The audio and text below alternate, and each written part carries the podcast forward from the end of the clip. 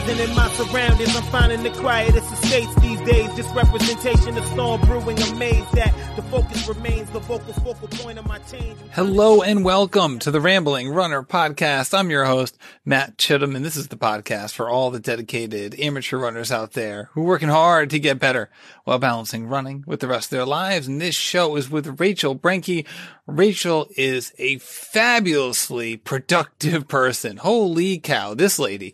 So she is a lawyer. She's a mom. She is a triathlete. She's an active runner and she is an entrepreneur with a lot of different streams of business. And my goodness, any aspect of her life in and of itself would be a lot considering how much time and energy and success she has at it the totality of all of these things is absolutely phenomenal.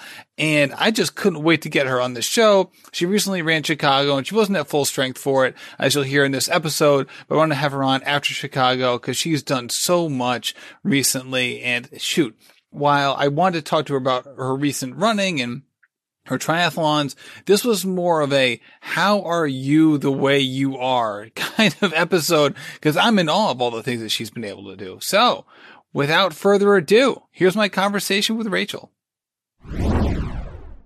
Hello, Rachel, and welcome to the show.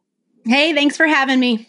It's my pleasure. See, you're one of the few people who've been on the show who is not new to the podcast format. You actually are a podcaster yourself, in addition to and this is an approximate number, 3,090 other jobs that you currently hold. yeah. So I appreciate you taking time out of your very busy day to be joining us.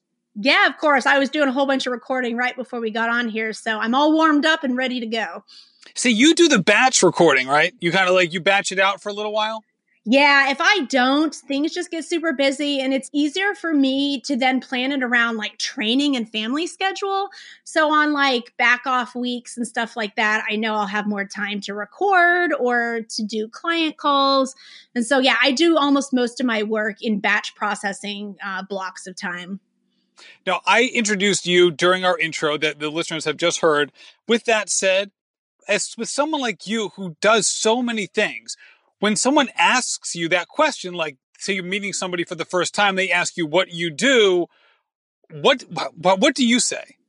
It depends on who's asking. Um, yeah, it, so I do a lot, but I think what I want to impress is that I'm primarily an entrepreneur, I'm an athlete, and I'm a mom. So that kind of is like the overarching umbrella. And I'm on like year 15. So I didn't come out the gate doing everything that I'm doing. So I just read whoever it is that I'm talking to, and then I kind of answer. And if we then go into a further discussion, flesh it out. But yeah, it, that's a hard answer to even answer because it just depends. And I hate giving the crappy lawyer answer of it depends, but it does. Yeah, no, for sure. And that's the thing is that you have so many different sides to your work life and athletic life and family life. It really is such a rich tapestry, which was funny because you were on that podcast with Meredith Atwood 24 hours in a day. And it's funny because I look at someone like you, I think of like the Men in Black Day of like you know 36 hours and they talk about like how do you do that? You're like you either thrive or you lose your mind and that's exactly how i envision your life being obviously more from a thrive perspective because boy do you really put a lot in a day. So let's let's just get to it because you were a former college swimmer. Mm-hmm. so you were you know a high level athlete uh, early on in your life and then you went to law school you had you know you had a, you had you had a child you know at that around that time got you know you met your husband to be and then you came down with thyroid cancer. Can you so when you talk about your post college life just just just touch on a little bit because i think it lays the groundwork for just the amazing stuff you've done even more recently because it really is just an incredible story. Like once you graduated from college what was it like for you in terms of what you were planning for your life as someone who is, you know, much of a planner and you're such a worker and what actually came to, to actually came to fruition?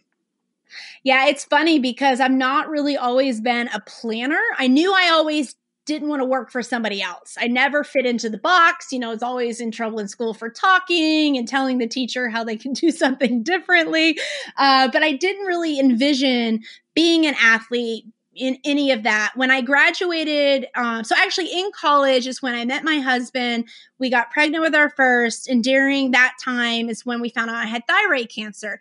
So that kind of put an end to everything athletic wise. I gained over 100 pounds. Um, subsequently, went on to have four more children. So we have five total kids together.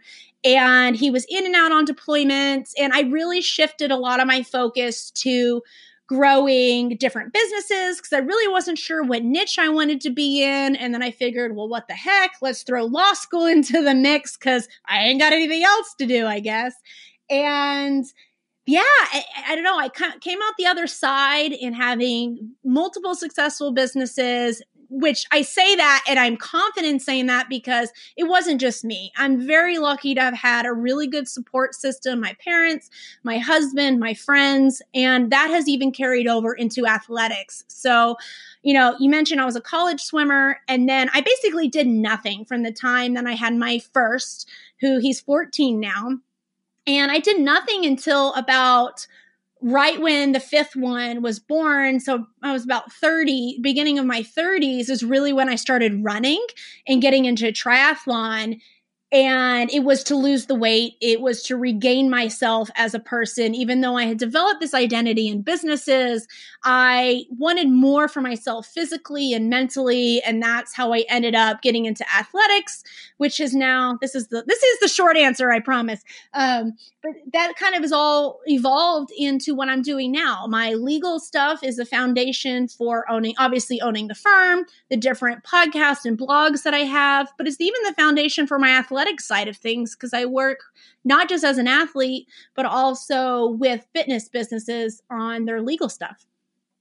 Yeah, exactly. And I, I, appreciate you laying that all out there because it really does lay the groundwork for all the things that you're tackling in a day. So let's just go back to um, the thyroid cancer, you know, the treatment and recovery. Obviously, you were so young, not that like it's always kind of you know, it's always a tragic diagnosis in a lot of ways when someone hears they have cancer, but to hear it at that that young age, you know, you're really kind of kickstarting your life at that point with your son and your husband, and you know, about to about to leave school. So, what was the cancer treatment like um, for thyroid cancer?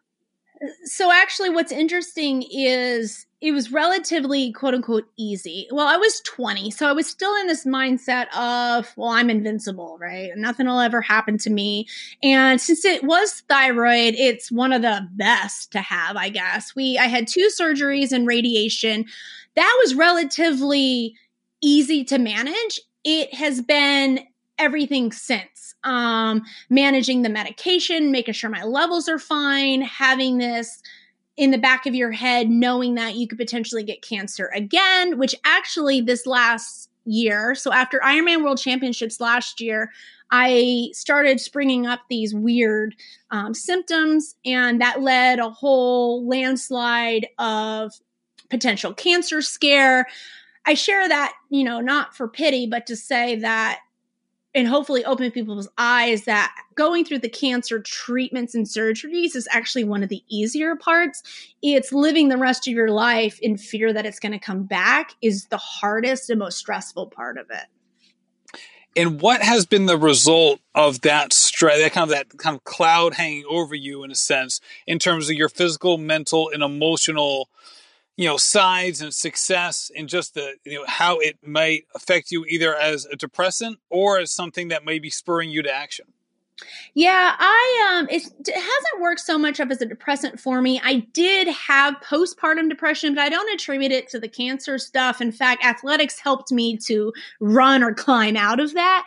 Uh, it, it helps me to have this perspective of I get to do this. Like I'm not the fastest runner. I've tried my hardest. You know, again, I didn't start running until I was like in my 30s. I didn't start triathlon until my 30s. And but it allows me to have a perspective of you could not be here to do this, you know, and that and I have the same idea when it comes to business. Even on days when it's hard or I have a difficult client, I could I sit and think, "Oh, I could be padding the pockets fulfilling the goals of someone else, but I get to do this for me." Now, I don't say that to say you should mistake that all cancer survivors have these rose colored glasses. I still have to work at it. I mean, even as recent as Chicago Marathon this year, I did not have a good race. I was sick. I really wasn't well trained since I had lung surgery like 10 weeks before. I was very undertrained actually. And I had to force myself to say, Rachel, you get to do this. There's many people that don't get to be out here, no matter how bad this sucks and hurts right now. And so that is really what I've taken away from the cancer thing is just knowing that there will be a day it comes back. And I don't want to be depressed at the thought of that happening. This sounds so cliche, but I want to get to do as much as I can before that day comes. And that just, I guess, positively encourages me to do more. Now, how has the medication and treatment and effects from the surgeries affected you from a nutritional or dietary perspective? Um, not well. is it what I should be doing or what I actually do? So, you know, I can rein in my dietary side a bit more. The medication I have really does thrive better on a gluten free, cleaner diet. And I notice that my athletics and my attitude and everything is better when I stick to that. But I'm human. I fall off, you know, um, I fall off the wagon a bit. Uh, but yeah, it, it's nice.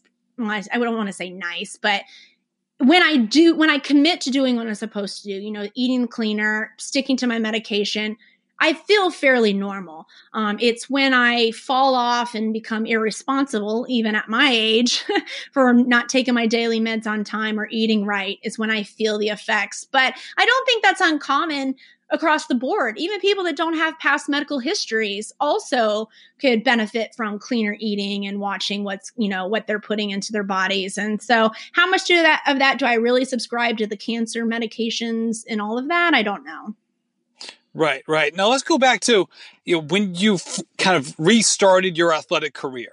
So it was after you had had five kids, you had gotten your MBA, you'd gotten your JD. You know, your husband, you know, works for the military at the time. It was you know had had deployments. What about that period in your life was such a motivating factor to not only like get back into being you know more more athletic or maybe working out more, but you know you you know, shoot, you're an incredible athlete. You know, you're doing all this triathlon stuff. You're representing the United States. You were at Kona. You're doing, you know, just incredible things. And, you know, you went from like, you know, again, like you had you mentioned in other shows and podcasts, a fairly sedentary life while still very active, sedentary in like the athletic perspective. Yet here you are on a, the completely other end of the spectrum. So, what were some of the motivating factors that got you down that path? Point blank, I was extremely overweight and hated myself, my body, right? My mind and my career and everything was great. Um, but I hated my body. And, you know, I, a lot of times people, you know, get on interviews and they're afraid to put that out there and, you know, body love, we should love all body types. And I do agree with that. But that was my journey. I hated what I saw in the mirror. I also hated what I felt. You know, taking my kids, I had, oh, at the time, I had four under the age of like six. And it, being active with them, like just going for a walk to the mailbox, killed my knees and my back. And I was always having to stop because I was 100 plus pounds overweight. And that's that's basically was my biggest motivating factor was to lose the weight and i had a girlfriend who was into ironmans we had swam together in high school and she sent she goes i'm sending you something. And she sent me a pair of socks. I still have them. They're actually stitched into a blanket now. And she goes these are the running socks you need to get started. She goes it's time for you to start moving towards who you want to be. And i also didn't realize at the time that by being so inactive and so overweight it was causing me to be more stressed in my career. So as I've become more active, I've lost the weight. I felt more confident in my body. I've gotten more confident in even interviews like this and talking to other people, but also in how I just live my entire life. And I'm not saying you have to be thin and fit to do that, but that was my progression. And it was all rooted in I didn't like how I felt about myself and how I physically felt every day. And I was the only person that could change that. So that was a that's a bold thing for a friend to do, right? To like to approach you in that manner. Um, so how much how much did you rely on then, and even now, in terms of you know your your athletic friends or other friends and just the athletic community in terms of you know engaging in um, you know swim, bike, and run? You know what's interesting is I actually, if I had to sit here and prioritize the things that I love most about sports, so whether it's triathlon or running, I would put community as number one. And I would put the benefits to myself probably at two. And then somewhere in there, I would also put the example for my kids. But the community that I've gotten out of being a runner, being a triathlete, super important. Now, understand, I train a lot by myself. Since I'm self employed, my schedule is a little different. It can be more flexible. So I do a lot of training on my own. But when I'm integrated in these communities, it builds me up in such an emotionally mental way that it provides me this other element of support that I think a lot of people need, and especially mothers. Um, you know, and I don't, I don't necessarily want to go down the whole path of how unsupported mothers are in different facets of life. I think we as a society are getting better in those areas, but I definitely at the time being an entrepreneur, I guess is what I'm trying to say, is can be very lonely. And having that community from athletics you know, it gave me the physical benefits, but also has given me the emotional and mental benefits I needed to kind of lift myself up to be a better person on my own. Does that make sense? Yeah, absolutely. And it's interesting that you took it to that in that direction because I didn't expect you to go that way in particular in terms of like I, I was expecting you to say something effective like, "Hey, like as a, as someone who works for themselves, like I just don't have a lot of like adult friendships outside of my kids, right? Because like you know, it's just adult friendships can be hard anyway, and a lot of them usually are rooted in you know the people that you work with. So if you're an entrepreneur, you work by yourself, that can be a tough thing. I didn't expect you to go in that direction, which is even more fascinating because it, it really speaks to like you know kind of an empowerment issue in a sense, um, just you know overall confidence and you know really standing up for the things that you want to do in your life which is interesting because when you first started in, in triathlon, you had you know five young kids and you got you know your your jobs too. Like it just must have been a crazy time commitment, especially in the beginning when you're trying to figure out you know how to include this new part of your life into your life. Mm-hmm. Well, and you know what's interesting? I actually think being an entrepreneur and this is why I don't think that it's it, by happenstance that you see a lot of the same careers in triathlon and running. Is I feel like a lot of the characteristics that help me to be a successful entrepreneur also helped me to be a successful athlete. And it, like we were talking about batch processing and recording and block scheduling and that kind of stuff, those are things that I also carry over into athletics. And so I'm just very purposeful with my time. Uh, and this doesn't mean I'm perfect. Like even as of a couple weeks ago, I was at of Ironman training, getting ready to go in Ironman Maryland, and my husband was just like, "This is a lot," and I was like, "You know what? It is. Let's get through this, and then we'll readjust the ship." Like, you know, you, you I don't think you will ever get to a point that it's perfect.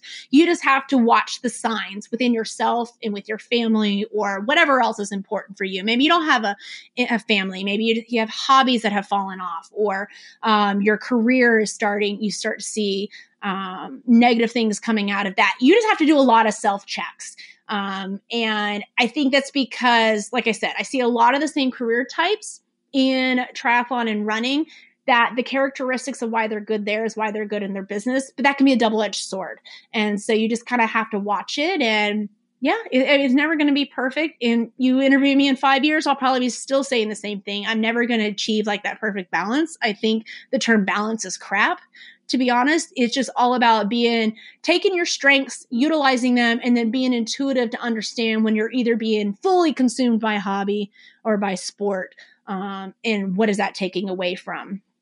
Yeah, and you bring up a great point where you talk about how you and your husband were talking and you were getting ready for Ironman Maryland and how you just think and you brought up how like oh it's a lot right now because that really you know it's uh it, it basically sets the the the frame for that as hey this is a seasonal thing or this is a temporary time period where i think a lot of people and i i say this you know speaking from my own my own mistakes in terms of how i look at things is I often look at like I don't know if I could do a marathon. That's just a lot to take on, and it views I view it as like this static component in my life, as opposed to a seasonal component where you can work around it if you have kind of open communication and you know you're talking to people who are also supporting you and your kids, whether that's other family members or a spouse or things like that.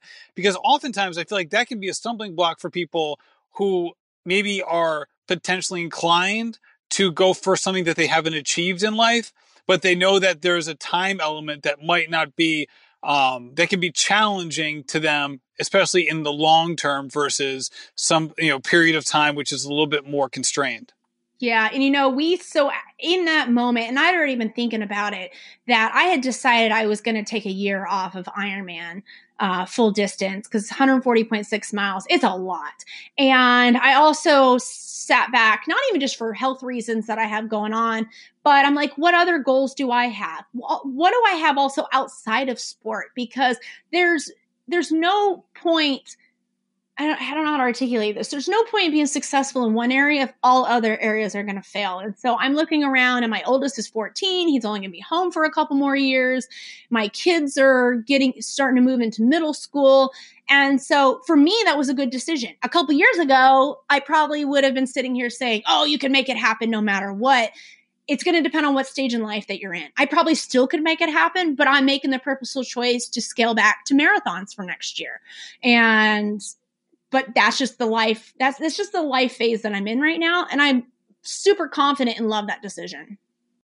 Now, is there a particular reason why you've found yourself in the past few years gravitating towards, you know, the longer distances within these disciplines, like marathons and full length uh, and full length Ironmans, as opposed to like 5Ks and 10Ks or sprint distance and things like that? I think I think it's a couple of things. One, I do think that there's this element in tri communities that if you haven't done an Ironman, you're not a legit triathlete.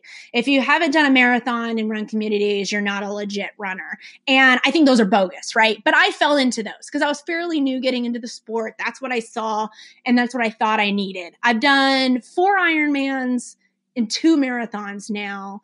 Um, I've done some shorter distances too, but they're pretty, you know, they're pretty intense on your body. So I fell into that thinking, oh, in order to be legit, I had to do these distances. And then when I got into them, I was like, well, now that I'm in here, I want to improve. And so it kind of evolved from this outside influence to more of an internal mission to do better um, each time I do that distance. And I think that's like with Ironman. I did four I did the improvements I needed, and then I was kind of good with what I had achieved. And so I'm okay moving on to the next thing. And I feel like that is really common with entrepreneurs as well because I see the same patterns of myself within my businesses. And so I'm just I'm replicating, I don't know if it's right, but I'm replicating the same kind of approach over and over. Um, there wasn't like one defining, oh my God, I saw a finish line and I had to do it moment. It just, there was a lot of societal and peer pressure and then it turned into more of internal um, goal. Now, when did you transition from you know picking up triathlon and run, bike, swim as just a way to get moving and to feel good about your body, and all of a sudden it becoming a competitive, goal-driven endeavor? I've always been pretty competitive. So actually, so my trajectory started. Um, I did a 5K, 10K, sprint triathlon, then half marathon. You know, I incrementally worked my way up on the running and tri distances. And so it was once I hit the distances that I liked the most, which were half marathon and full Ironman, then it was, I decided to be a bit more competitive. Then I had a baseline. Before that, it was just, oh my God, I don't even know if I can run 10K. I mean, I think about my first 5K. I legit thought I was going to have a stroke because I was so overweight and so out of shape. But it was something I wanted to do and I did it. Um, and then it was kind of one of those pushing the envelope. Well, I did 5K. What can I do next? And the same thing goes for when I find a distance I love. Well, okay, now I finished in X amount of time, but can I do better next time? Um, and I've kind of always, I'm more competitive with myself than I am with other people, though. I think that's one of the things that sets myself apart from many of my other colleagues who are all about winning age group and that sort of stuff. I just want to beat myself from the time before. Right. And I'll tell you what, it's no less competitive. I know that I've always been much harder on myself when I haven't lived up to my past performances as compared to comparing myself to other people in the community. Mm-hmm. You know what's interesting? I was thinking about this during the Chicago Marathon. I was thinking about this with Des Linden, and she won Boston. Remember, it was not one of her fast times, and it actually wasn't even one of the best Boston times, but she still won. And I, this exact train of thought that we're talking about here is what I was thinking was you can do your best, but it's also within the conditions that you have. And even when you're competing against other people, your best can still be the best. And Des Linden is an example of that that year that she won Boston. Um, so is it right or wrong that you always compete against yourself? I don't know. I do think I'm probably a, a more competitive competitor against myself than I am other people. Um, but that's all also because I don't really look at the sport. This isn't my job. Um, do I get a lot of great benefits from it? I work with a lot of brands. Yeah, sure. It really is to fulfill me physically and emotionally. And so, as long as I achieve those goals, that's even more important than the time goals. And how do you make sure that you're doing in a way that is fulfilling you mentally and emotionally? Because, as you just mentioned, that isn't necessarily correlated to to metrics. Yeah, it's funny because right after Chicago, I texted my coach and I said, Have I lost my love for running? Because I did not like it. It wasn't because it was Chicago. It was because I was un, un, you know undertrained. Was I had a sinus infection. I still have it. I'm a little sniffly. Um, and she said, "I don't think so. You just got distracted this race." And it's true. So to answer your question, I don't know. I think it's one of those, oh, I hate to sound all woo woo, but I think it's one of those heart things that you just have to try to approach it and look internally what your goal is. I think it's so easy, and I'm raising my hand. I'm the first to say this. It's so easy for me to pull out my last race PR. It's so easy to pull out my metrics when I was on this course last time, or look at what the Boston qualifier is, or the Kona qualifying times needed, and to stick solely to that. And that actually is what hurt me this last weekend is I was so focused on what my old performances were, but I didn't balance it against when I ran New York last year I was the fittest I had ever been probably in my life. When I ran Chicago this year, I was probably I was not fit at all. Like I said, I had just had lung surgery in July, wasn't doing well. So it was it was more I needed in the race to tell myself your goals need to change or you're going to be unhappy. And I didn't mentally, I hope this makes sense, but I didn't mentally change my goals. I kept looking at how are you slower than New York? How are you slower than before? Not even taking into consideration that life had changed.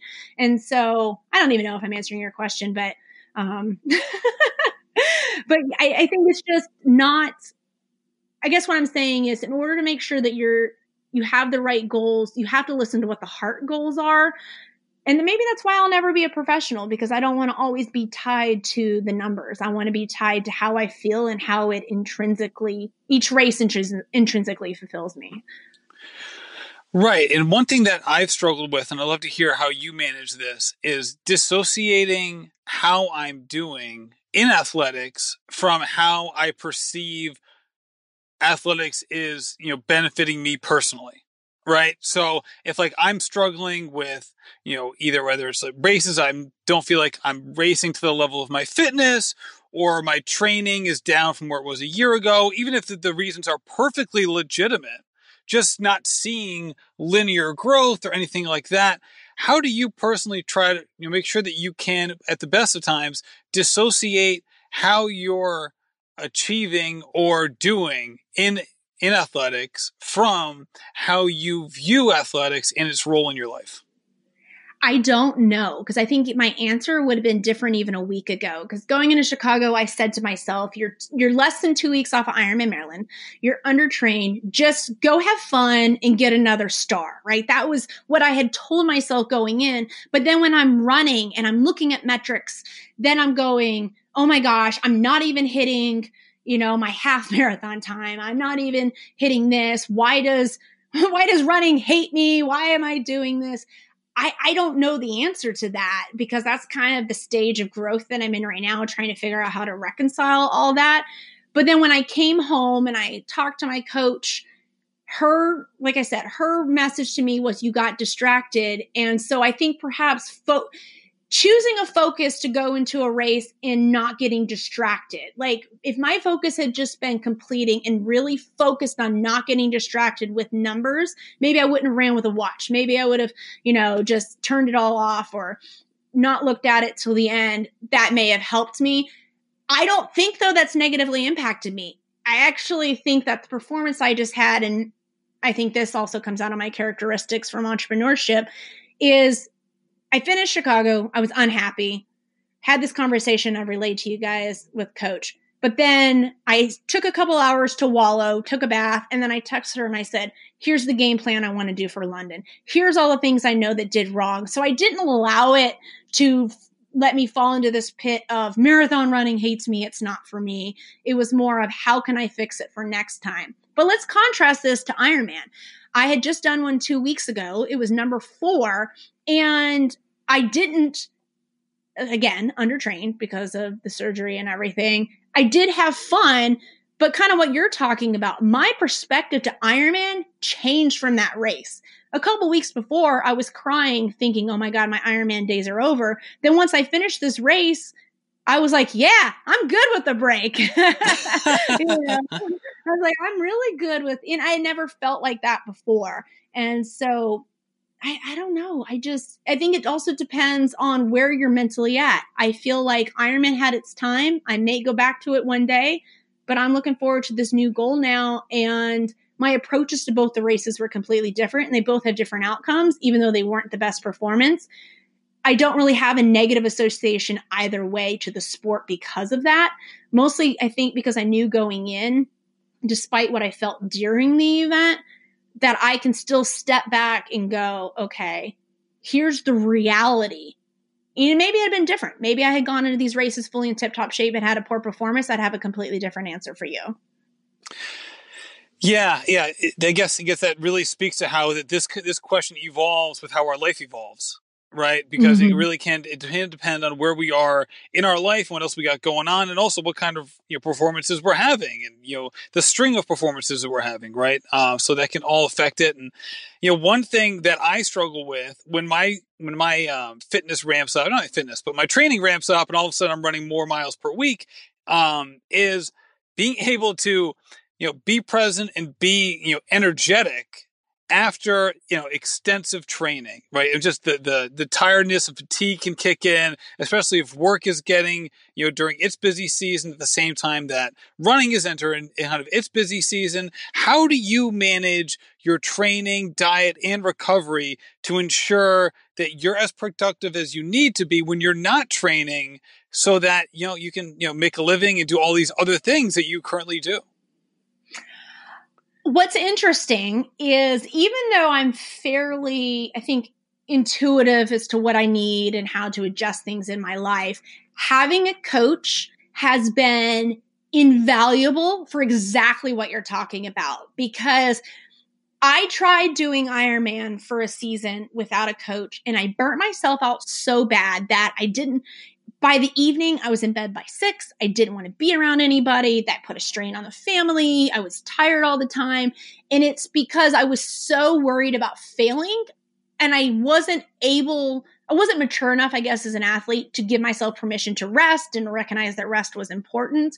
And so having a coach now, and I've had her for three years, I think, it sounds so weird, but like I pay her almost to give me permission to rest and to scale back. So when we sit down to do training stuff, I give her all the big dates for my family stuff and say, these are non negotiables. These are because she also agrees that family is first. That I'm not getting paid for this sport. You know, I'm not, this isn't my full time job. And so we start with that. And then we also go week by week in training. And this is another w- reason why I'm a huge proponent of coaching versus taking a training plan online is because the majority of us are not skilled to know how to prevent injury or to be able to provide um, the right mileage so that you can recover quicker or and i don't even know the terminology to convey this right now which shows why i think these online plans can be more detrimental to people and it can also carry over into lack of recovery and negatively impact their home life or their careers because we don't have the knowledge to do that. And so for me, having a coach that gives me permission and not like I need permission, right? It's, it's it's kind of a weird phrase to say, but if I'll say her name's Rachel also, and I'll be like, it, actually, what's funny is her husband's name, the same as my husband's name, but That's total besides the side. Um, I'll, I'll message her. I know, totally like squirrel on that one. But I'll message her and I'll say, Rachel, I just cannot today. I just, I have all of this and, she, and she'll go right into TrainingPeaks, adjust things, and she'll go rest for the rest of the day. And then I don't have the guilt of it. Then I'm able to, you know, re energize myself, commit to my family, and because that's really what's most important a lot of people may not have the luxury of having a coach. So more tangible things can be, and this sounds cliche, but getting the right amount of hours of sleep a night. Uh, we pick activities. Maybe it's, I've done a long run for the day. We'll pick an activity that is more scaled back in the afternoon, but still spending time with family. We'll sit down and build paper mache stuff versus going to the zoo for the afternoon. You know, something that's going to be more physically taxing. And um, I, I, I oh my that- god, the zoo trips, the zoo trips are the worst. I swear to God, nothing is worse than a four-hour trip to the zoo or Six Flags after you had like a long run in the morning. I know, I know. And you're looking for like places to sit and you're like, where are all these benches?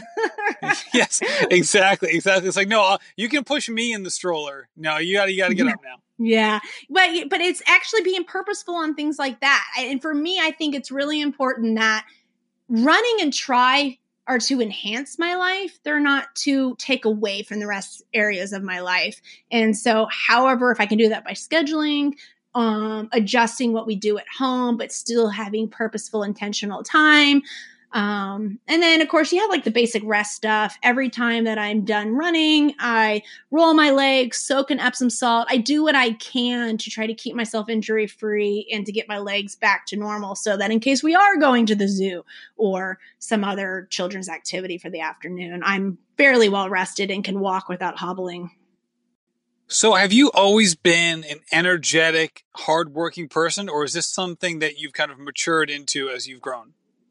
I've matured into it. Ask my parents. I was so lazy in high school. Um, I mean, I swam, but it was kind of because I was forced to. They said I had to have a sport, so I picked swimming, and rest is history on that. And I'm glad they didn't let me quit. I wasn't that much of a go getter. Uh, it wasn't until the cancer actually that I was like, you know what? Why am I doing the minimum in life? Um, I mean, I got decent grades without trying, and, you know, and I even look back and go, how much better could I have been a, as a swimmer if I had pushed as opposed to just getting through the sets. Oh um, my goodness, maybe- that's like that's like if I have a memoir, it would be what if for that like every aspect of my life, I had that exact same inner monologue in question but I don't let it bring me down. I can't do anything to change it. So maybe I overcompensate now for it. But yeah, I, the go getterness just kind of, is that even a word? Kind of came out once I had the cancer. And then I realized again, cliche, cliche, that I'm in control of my destiny. But then I realized I no longer had anyone doing anything for me. I didn't have high school teachers coddling me or even college professors coddling me. I had to make it happen.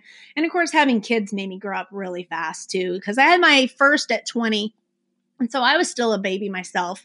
Um, I had to grow up really quickly with him. Nate was deployed to Iraq multiple times.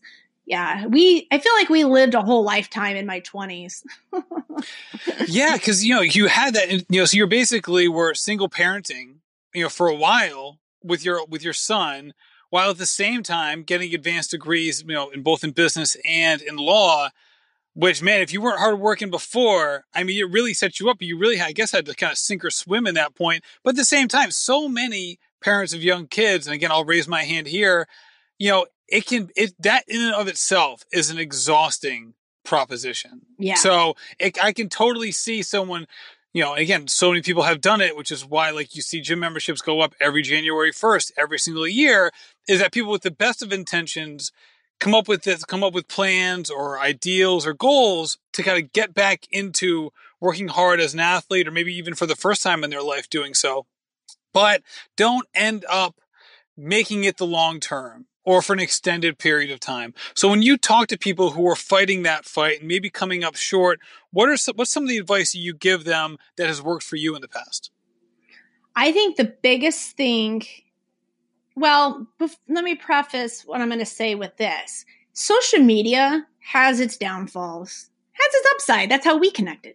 But I, I, what I love about social media and the way that it has revolutionized our communication style and the output of what people put out there is when I was first starting getting my advanced degrees, having a young kid, I had a lot of people who naysayed about, oh, you should be at home with him. You should be doing all this because your husband's at war. And I was like, so what am I going to do? Sit here and twiddle my thumbs and count down till nap time every day? Like, why can't I do something for myself? And now what I love about social media is that this story, like that I have, is not isolated to me. I see so many amazing parents, single parents, or even just people out there that have other circumstances making stuff happen. And so I love seeing that. And I don't even know how to answer your question here. I guess my biggest thing is looking at and knowing that I'm stumbling over my words because my goal with sharing my story like I said, it's not completely unique. There's other people that have had worse circumstances than me, but my goal with sharing my story is hoping to give them tangible tips to how if there's someone listening to this who's going man i want to go to law school but i have young kids or man i want to do team usa but i have all this going on i want these tangible tips to help you to hopefully get towards that goal. And so that's what i absolutely love about social media and podcasting and all the other content platforms out there is that there's no lack of information now, you don't want to get so completely overwhelmed that you're paralyzed and you don't do anything of it. So I think it's getting really clear on what you want to do, ignoring the naysayers. Um, and I think we're in a good time, like I said, in so in technology now, where you can go find these heartwarming success stories. You can get onto the Rambling Runner podcast and hear some great stuff. And taking in, I guess, almost like school, you can study these other people, hear the things that work best for them. We've mentioned it a couple times here batch processing and like block scheduling. That is pivotal for me to do everything that I need to do and also balancing that with my goals. Take that, write it down, put it into your life and see if that works move on to the next podcast episode, hear what that person has injected, try out what they recommend.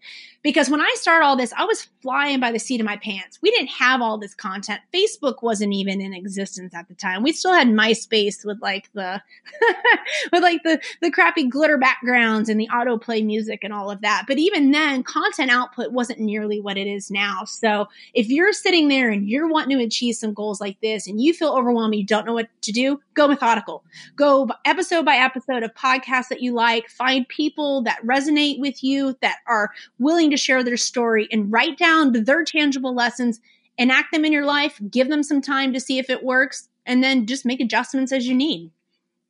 All right. Two more questions for you. This has been such a great conversation. I really appreciate you coming on. You just have some great advice there. So, who are some of the people that you have and are currently looking at as people who motivate you either to succeed or to emulate? Uh, so Stephanie Bruce is one of my major girl crush, aspire to be like. Um, which is funny because I just missed her in Chicago and I was super sad, and my best friend got to see her.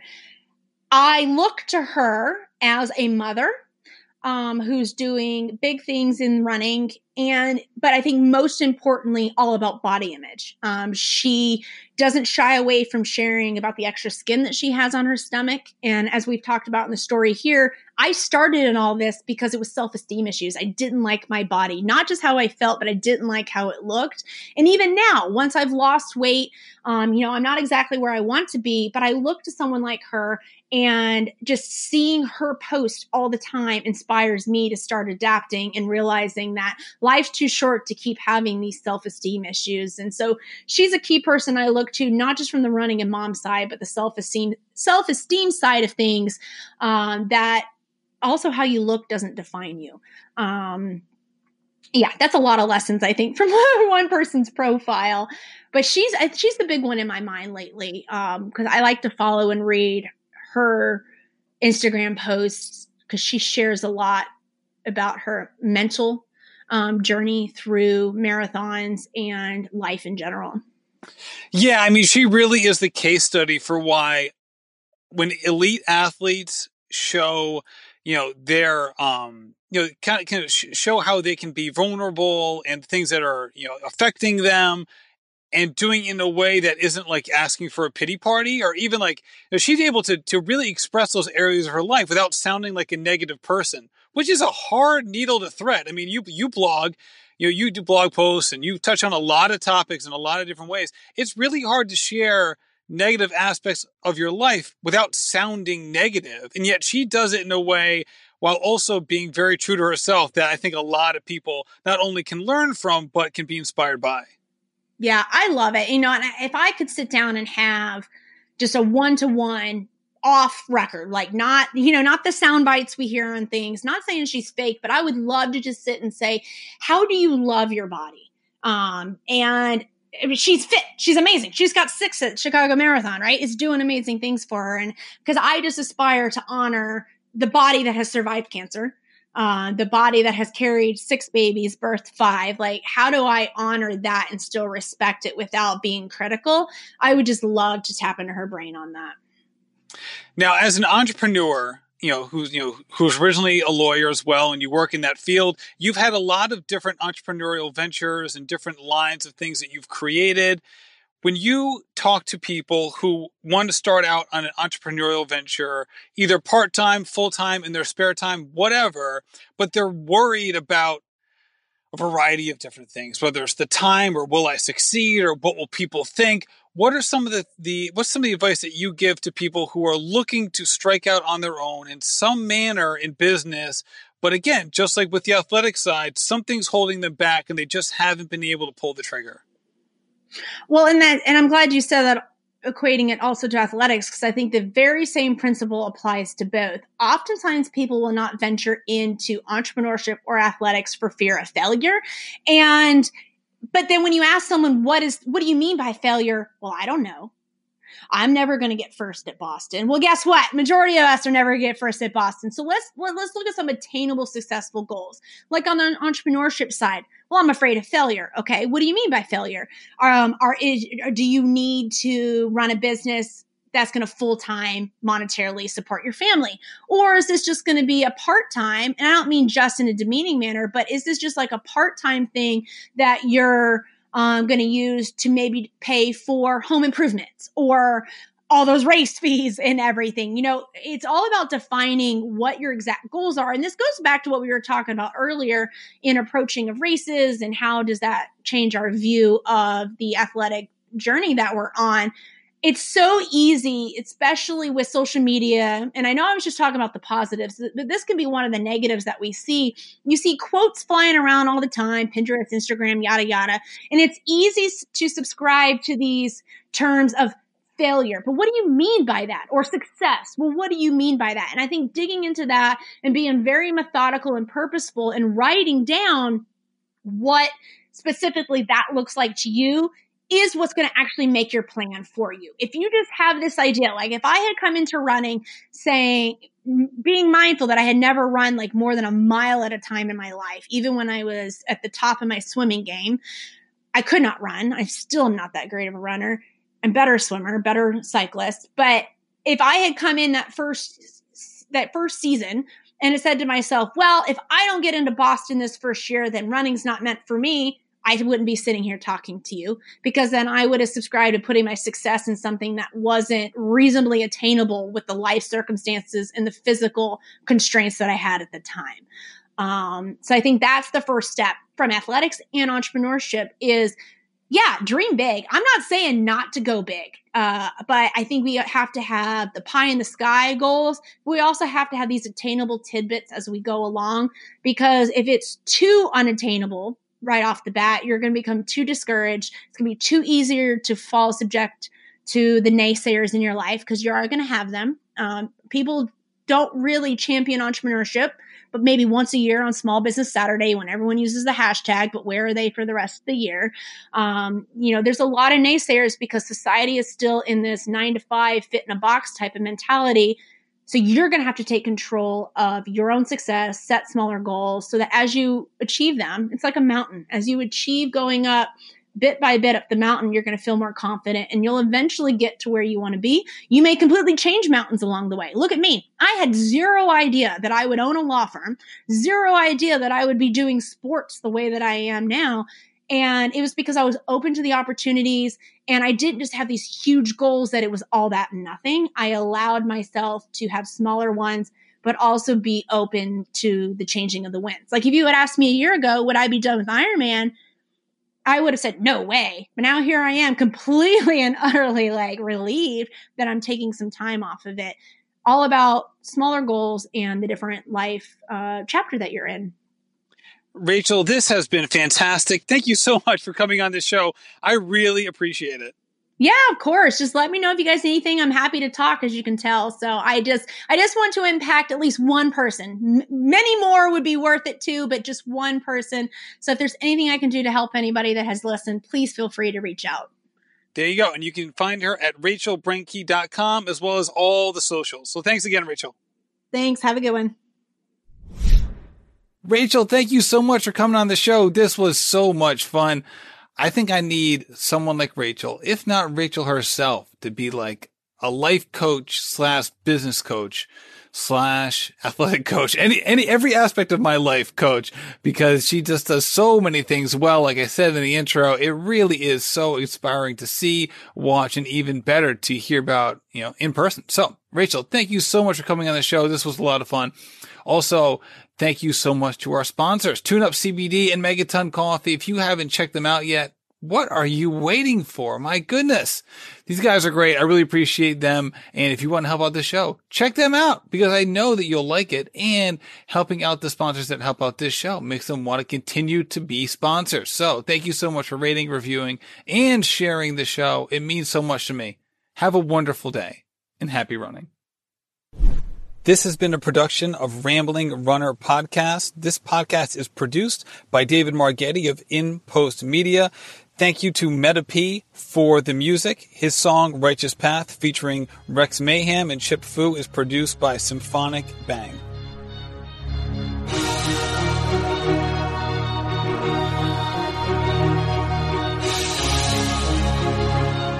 Yeah. Enterprising in my surroundings, I'm finding the quietest estates these days. This representation of storm brewing, amazed that the focus remains the vocal focal point of my change. I'm trying to show this industry.